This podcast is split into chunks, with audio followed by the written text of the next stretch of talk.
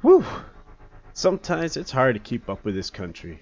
I don't know where to begin. One minute we're struggling with gas prices and looming wars echoing across the world and double standards of invasions and things hit the fan. While covering Ketanji Brown's appointment to the Supreme Court, of all sorts of things happen. Uh, the stock market is having an ugly year. So many record lows. You think Walmart would be running these stocks?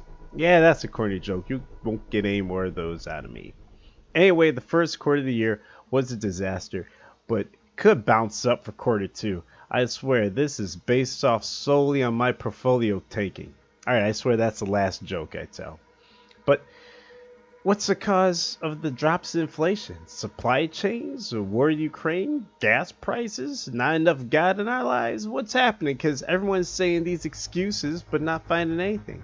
Well, a lot of folks were saying the tech industry, such as AMD, were leading the drops in a chip shortage won't be resolved anytime soon. Speaking of nothing being resolved, you know, we've had over 200 mass shootings so far this year. It's halfway through the year. Like, what is it? June 4th right now, and we're up to 240 mass shootings approximately. Uh, America has recovered from the pandemic, everyone. She's back doing what she does best, which is mass shootings. Matter of fact, they started up right after the stay in shelter orders. The one in Wisconsin, which still baffles my mind. So this country will shoot itself to death. There'll be no more people in this country because they'll all be mass murder the rate this is going. It looks like the GOP just wants to ban everything but guns. These mass shootings are from maniacs to straight up white supremacists wanting to commit a hate crime off a bloody conspiracy theory. And people try to downplay racism in this country, but look at its full force deep seated in this system. And this isn't the first hate crime against people of color, but we need more control to denounce these things to squash it or arm up.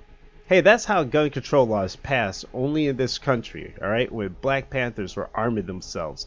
Suddenly, America 101, the white leaders, they united just to stop minorities protecting themselves.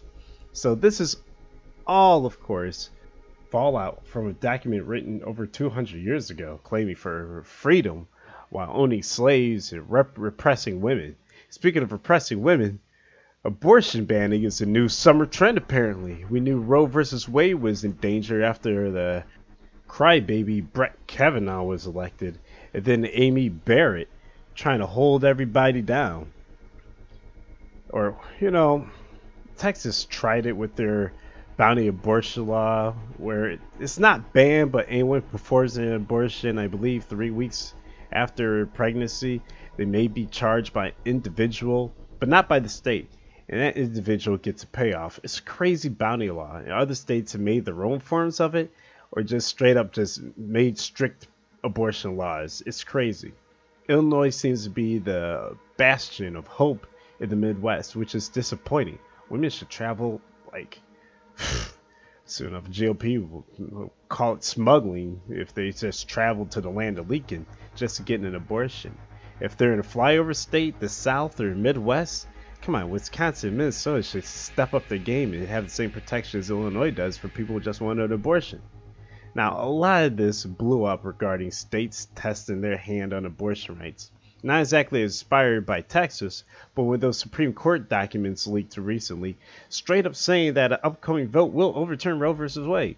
Now, it could change over time, and the vote could put it in place, uh, but it, it could be other way. It could be otherwise. This isn't in stone, but come on now, like it pissed off a majority of people in this country. Matter of fact, what like 20% of Americans actually support abortion. But as we see, looking at you, Electoral College, a popular vote, vote doesn't really mean anything. And I could just keep rambling on and going on about every single thing that's been going on these past six months. Because it's seriously, I'm writing a full essay for an episode of the podcast here. That something crazy happens, and something else crazy happens. Like I said, it's covering Ketanji Brown, and then in the middle of these inflation rates, and find out like these gas prices are going sky high. However, the companies are rec- they're recording record profits, historical record profits of them. So it makes no sense for them to have sky high prices for us to pay. That's insanity.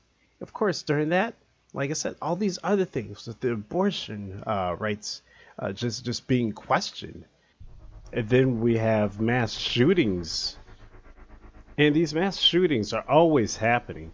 And I used to rant on Facebook about it. I would tell people, "See you at the next shooting," because I would argue and fight people about having assault weapons, sniper rifles. These guns shouldn't be available on the market.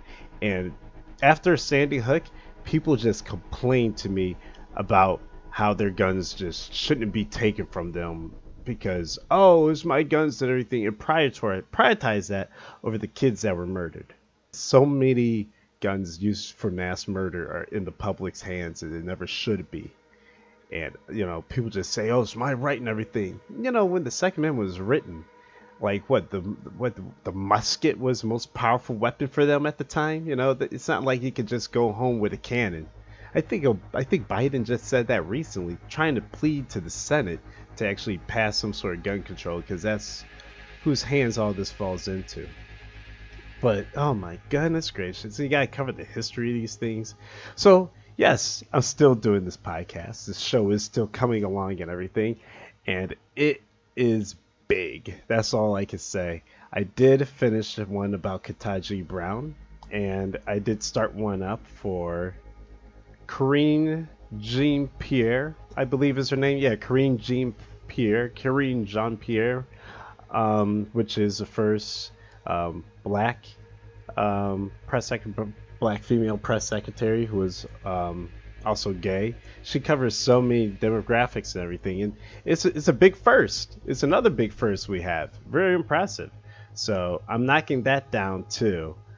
But oh boy, yeah, it's it's gonna be a wild one. But of course, you know this is America. There's always something around the corner, I should say. I actually didn't even get to finish up one about the um, situation in Ukraine, the history of it, and how we got to where we are and what the future outcome will be because while I was writing about Ukraine, um, Taiwan was being threatened. Now Turkey is threatening is threatening Greece.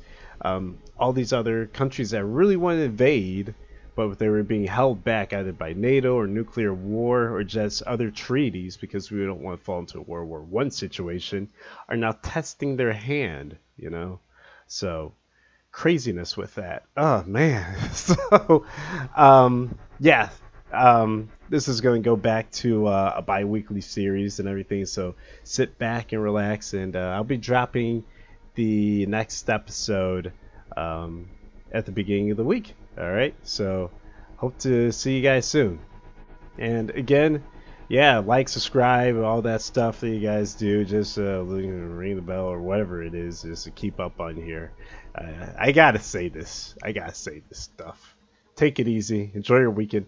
And you know what? Be excellent to each other and party on, dudes. Lincoln.